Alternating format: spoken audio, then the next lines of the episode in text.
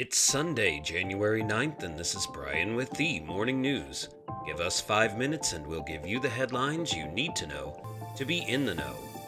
COVID 19 case counts in the U.S. reached record highs as the Omicron wave extended its reach through communities across the country.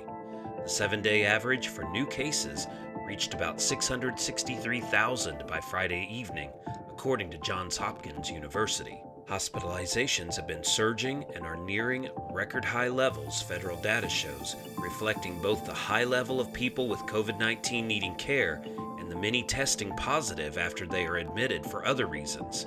CDC Director Rochelle Walensky on Friday noted a rise in hospitalizations among children. She said some of the children were asymptomatic and tested positive after coming to the hospital for something else. Data tracking the pandemic are still shaking off the effects of holiday reporting disruptions, which depress numbers as health departments slow reporting and then show higher numbers as they catch up. The seven day case average on Friday jumped more than 61,000 from the prior day, for example, because it no longer includes a depressed number from New Year's Eve. In other news, supply chain backlogs are roiling the new home market upending efforts to accelerate construction, limiting homebuyer choices, and causing some new owners to move into unfinished homes. Home builders have increased activity in the past year in response to robust home buying demand and a shortage of homes in existing home market. The industry is struggling with global supply chain woes. Pandemic related factory closures, transportation delays, and port capacity limits have stymied the flow of many goods and materials critical for home building, including windows, garage doors, appliances, and paint. While supply chain delays for some products showed signs of easing at the end of last year, builders say it is still taking weeks longer than normal to finish homes. About 90% of home builders surveyed by housing market research firm Zonda in November said they were experiencing supply disruptions, up from 75% in January 2021.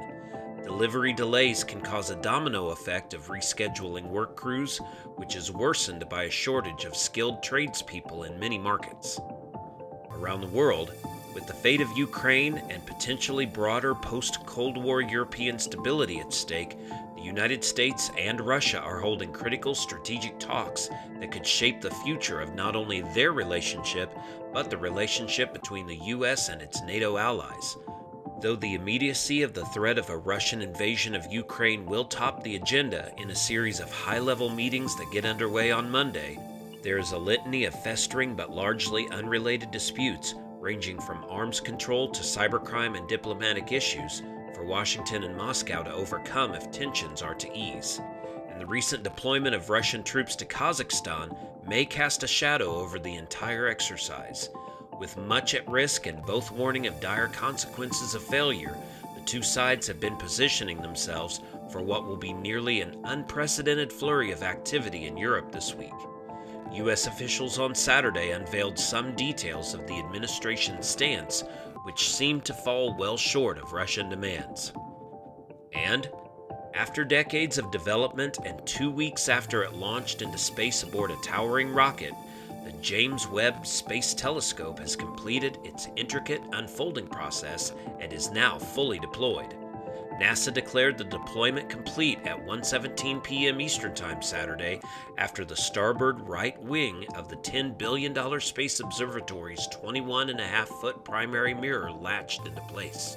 The announcement, which brought rousing applause in the mission's operations center in Baltimore, marked the completion of the final procedure in a process that involved 50 major steps and 178 release mechanisms. The successful deployment means the most powerful telescope ever launched into space is on track to begin later this year in its decades long mission to observe stars and galaxies far away. Webb is now roughly halfway along its 29 day journey to a destination about 1 million miles from Earth. If all goes well, Webb will release its first images to the public in June. Now you know, and you're ready to go with the morning news. These headlines were brought to you today by Podmeo. Start your podcast easily at podmeo.com, the world's number one podcast hosting. Subscribe to this daily morning brief on Spotify, Apple Podcast, and themorningnews.com. Thank you for listening.